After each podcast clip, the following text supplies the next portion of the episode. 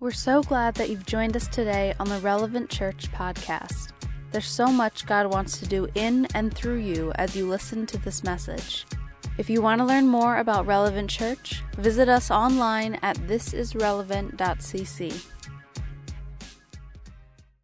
Hey, what is up, Relevant Church? I am Pastor Brian from Overflow Church in Benton Harbor, and I am so honored and humbled to be here and be with you today. I have known your pastor, Pastor Muta, since 2012, and he is incredible. And to see what God has done in and through him here as a part of Relevant is absolutely amazing. Come on, y'all. You just raised phase one for your new building. Come on. How amazing is God and what He is doing as a part of Relevant?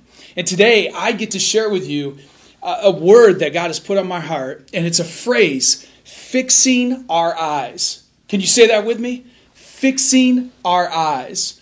You know, our eyes right now are inundated with messages and things coming at us, and there's so many things that maybe are getting us out of focus. Maybe you, in fact, are just a little unsure about what, what is in the vision for your life. I mean, how many of us started 2020 with a vision uh, and hopes and dreams, and all of it looks different nine months later? As we get into this today, I believe God wants to speak to you and has something that will minister to you right where you're at. Let me show you this image here. Uh, you remember these when you were a kid? Like, you look at this image as it comes up here on the screen uh, what do you see? Some of you may see the A, some of you may see the car, some of you may see the, the binoculars, you know, the person looking uh, through those binoculars. Whatever we see determines in so many ways where we're headed. What we focus on, in fact, will determine what grows in our life. And this is a season to call things back into clarity. Back in 2004, uh, one of the most incredible Olympic stories that ever unfolded happened not for a good reason, but for a really crazy reason. Eh, eh, this man, Matthew Emmons, rifleist, he is the he is the guy. He is the one that everyone knows is going to lock up this gold and win. As the Olympics unfold in 2004, he is doing his thing. So much so that when he gets into the, the last round, can you imagine? There he is. He's aiming at the target. He's got it in his sights, in his vision. He's looking. And, and in that moment, he actually pulls the trigger, hits right where he needs to. Because here's the thing he didn't need a bullseye to get gold, he just needed to get close. And he knew he did it, but then he looks at the scoreboard and goes, wait, uh, something's wrong. It didn't score. And so he thinks there's a technical issue, and then here is a picture of him with the look on his face. Can you see the look? That look is because he, in that moment, realized he had done what's called crossfiring. He had actually fired at the wrong target. I believe many of us in 2020 have realized that we've been firing at the wrong target. And as we are fixing our eyes on Jesus today, I want to turn to Hebrews chapter 12, and we're going to just dive into these two verses. Let's go there right now.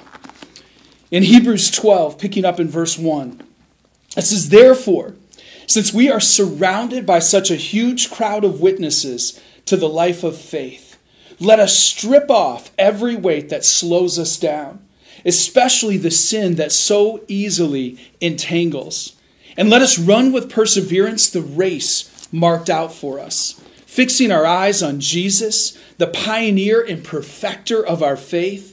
For the joy set before him, he endured the cross, scorning its shame, and sat down at the right hand of the throne of God.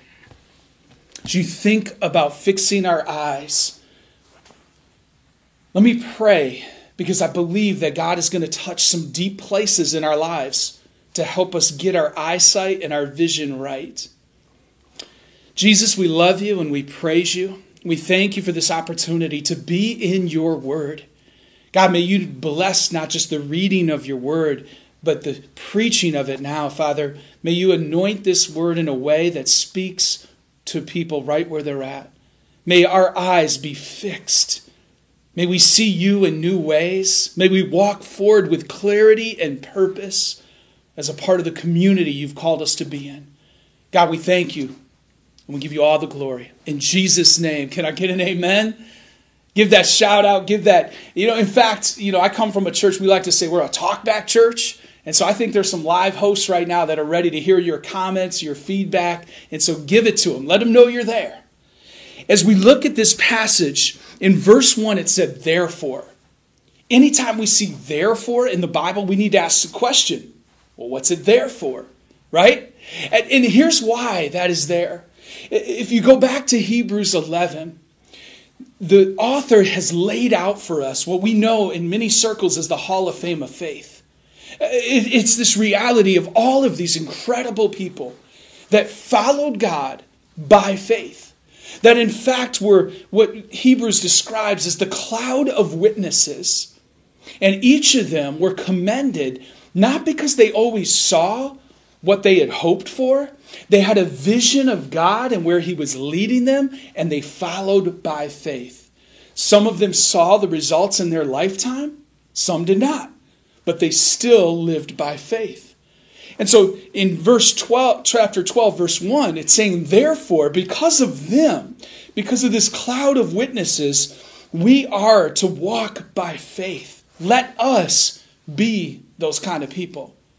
Now, for some of us, the last six months with COVID 19 and the pandemic, even the fact that you're watching this online, for some of us means we have felt more isolated, more alone, more lonely, if we're really honest, than ever. This thing has changed community. It's changed relationships. It's changed work. It's changed church. And what we need to be reminded of in fixing our eyes is that there is this cloud of witnesses that we're never alone. As the people of God, God's presence is with us. He's also placed us in community, and while that community may look different, we still stand by faith together. And we walk out our faith, not just because of today, but what those before us walked out. That's part of the beauty of being in the kingdom of God as we each fulfill our part in our season. And so it says there, because of that cloud of witnesses, let us, and, and did you catch it? Let us start stripping and stop tripping.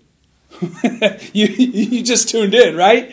Let us start stripping and stop tripping.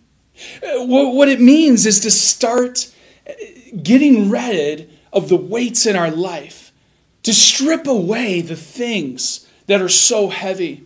I mean, some of us, if we're honest, let me, let me grab these, uh, are walking around carrying heavy weights and heaviness that we weren't meant to carry. You're, you're walking not just with one handful, but two. I want to ask you the question what are you carrying? Because here in this passage, part of getting ready to, to be who God has called us to be, to fix our eyes will come in a minute, but he's saying, let us get rid of the weights. And so, what are you carrying in this season? You know, it, it's interesting, isn't it? How many of us believe in Jesus, but carry the shadow of shame? How many of us realize that Jesus has forgiven us and set us free, but that we still live with this shadow of shame around our life. You see, shame and guilt, condemnation, those aren't from Jesus. Jesus came to set us free and to get rid of those weights and those things that, that are just too much for us to carry. So we need to strip off that weight. Some of you, it's not the shame, it's actually the pain. That you actually are carrying around the pain of your past, maybe things you've done or that others have done to you. And I just want you to know that, that part of fixing our eyes is realizing that a passage like this is saying we don't have to hold on to those things anymore. That, that pain has a purpose. That in fact, pain is something as we reveal it, God can heal it. That God wants to actually come into those places of pain and birth our very purpose. So I don't know what you've been through. But I do know that if you have breath, you have purpose. And that there is a God who is ready to say, hey, l- let go, strip off those weights and walk with me. You know what Jesus said in Matthew chapter 11, verses 28 through 30? Amazing what he said to his followers, to those that would not just believe in him, but would follow him. Here's what he said in Matthew 11. He said, Come to me, all of you who are weary and carry heavy burdens. I will give you rest.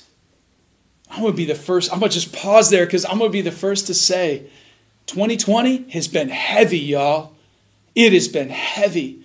Pandemic, cultural, political unrest, systemic racism, all of the things that are in the news, the election coming up, it has been heavy. And you and I, we're designed to carry all this weight on our own. Jesus is just waiting. He goes on to say, Take my yoke upon you. Let me teach you, because I am humble and gentle at heart, and you will find rest for your souls. For my yoke is easy to bear, and the burden I give you is light. See, religion somehow adds burdens and adds weight, tells us there's things we need to do, things that we're supposed to make happen. Jesus says, No, no, a relationship with me, just follow me. I'm going to take that weight. You follow me, and I'm going to give you rest for your soul. Some of us right now need to, to strip off those weights and to let Jesus have our pain, carry our shame.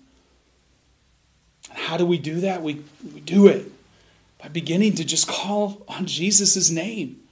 To say, Jesus, I can't carry this anymore.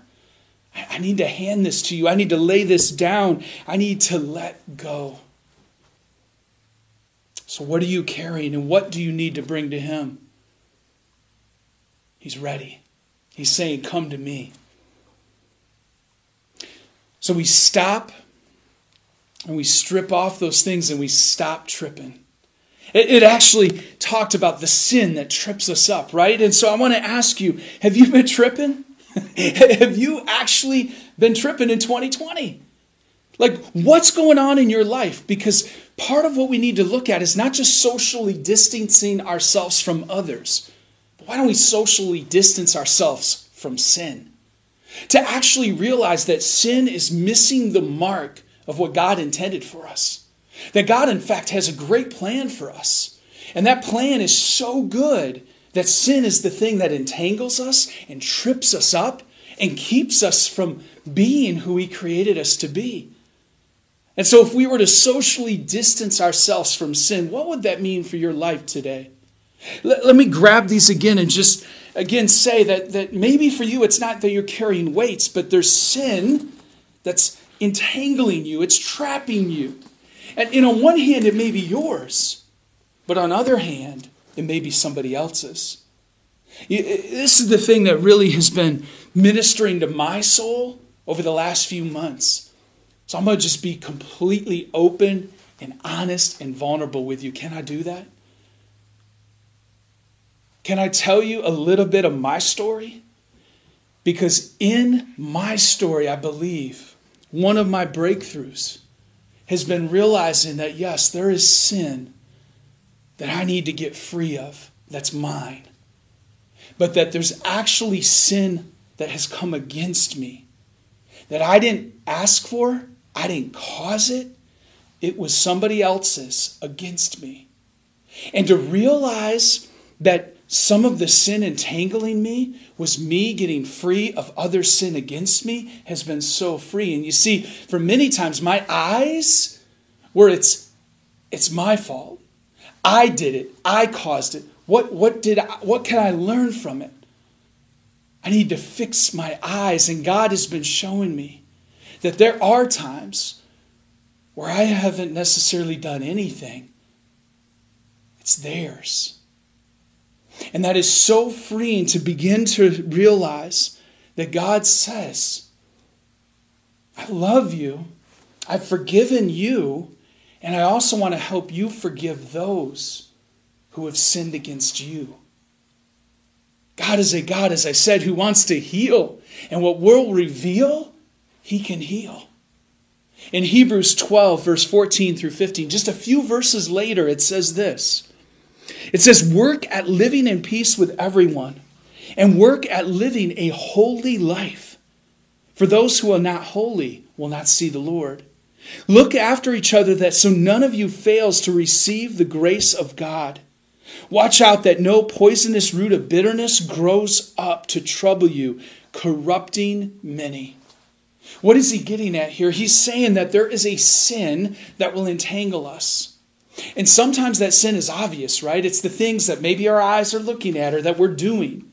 But sometimes it's not quite as obvious.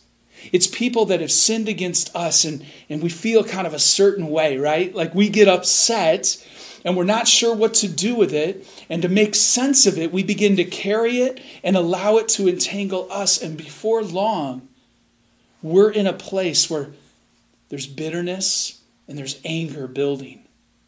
You see, Jesus came to establish a kingdom, a church that, that extends that kingdom by bringing people together. Romans 12, verse 18 says that if it's at all possible, we're to live in harmony with one another. And so, our, our job in getting free of the sin that entangles us is to make sure that we are being peaceful and we are being forgiving and we're also welcoming God's forgiveness into those spaces. Did you know your bitterness can affect not just you, but others? I mean, think about what this means in a time like this in our country and in our communities and even in our churches. This passage has so much to say to us of how we might be able to actually really get healthy. Now, all of this could be overwhelming, right? All of this could be so convicting and overwhelming. But the passage doesn't stop there. Here's what it says again in verse 2. We do this, so we do all of this that we just talked about by keeping our eyes on Jesus, by fixing our eyes on Jesus, the champion who initiates and perfects our faith. Because of the joy awaiting him, he endured the cross, disregarding its shame, and now he is seated in the place of honor beside God's throne. You want to deal with the weight uh, of the world? You want to deal with your sin or other sin against you? How do you do it? You do it by beginning to fix your eyes on Jesus. So many of us have had our eyes focused on other things. We've been running the wrong race. And if 2020 didn't show us anything else, it's, it's this reality that many of us were chasing the wrong dream, trying to climb, climb the wrong ladder, and running the wrong race. I got to tell you this story. Uh, a few years back, I trained for a 10K. I know, I'm a big guy, and you're going, what? Right? and so I trained for this thing, and I was so excited. I, I had done my, the work. I had a PR, like a personal best I was after.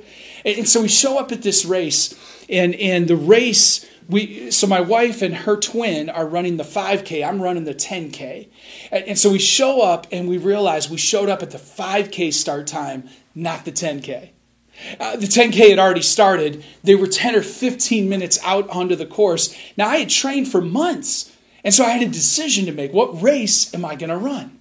And, so I begin to run this race and I get out there. And, and keep in mind, it's been going for 10 or 15 minutes. I'm a larger guy. And so the crowd immediately thinks, oh, we need to cheer for him. He's the guy that, that's just barely surviving, right? Like that, just off the couch, totally out of shape. Like, and so literally, this entire race, people are like, yeah, you can do it, buddy. Like they're cheering me on. And I'm like, uh, hey, I'm actually killing it right now, but nobody's aware, nobody realizes it. I'm starting to feel embarrassed and humiliated, and, and it gets it gets really bad. On one of the last hills, I'm jogging up this hill, and I know I'm doing great. But I look to my left, and there's a senior citizen that is in full spandex just power walking up the hill. And I'm like, oh, that's why I've been being cheered for. For five miles, she was ahead of me.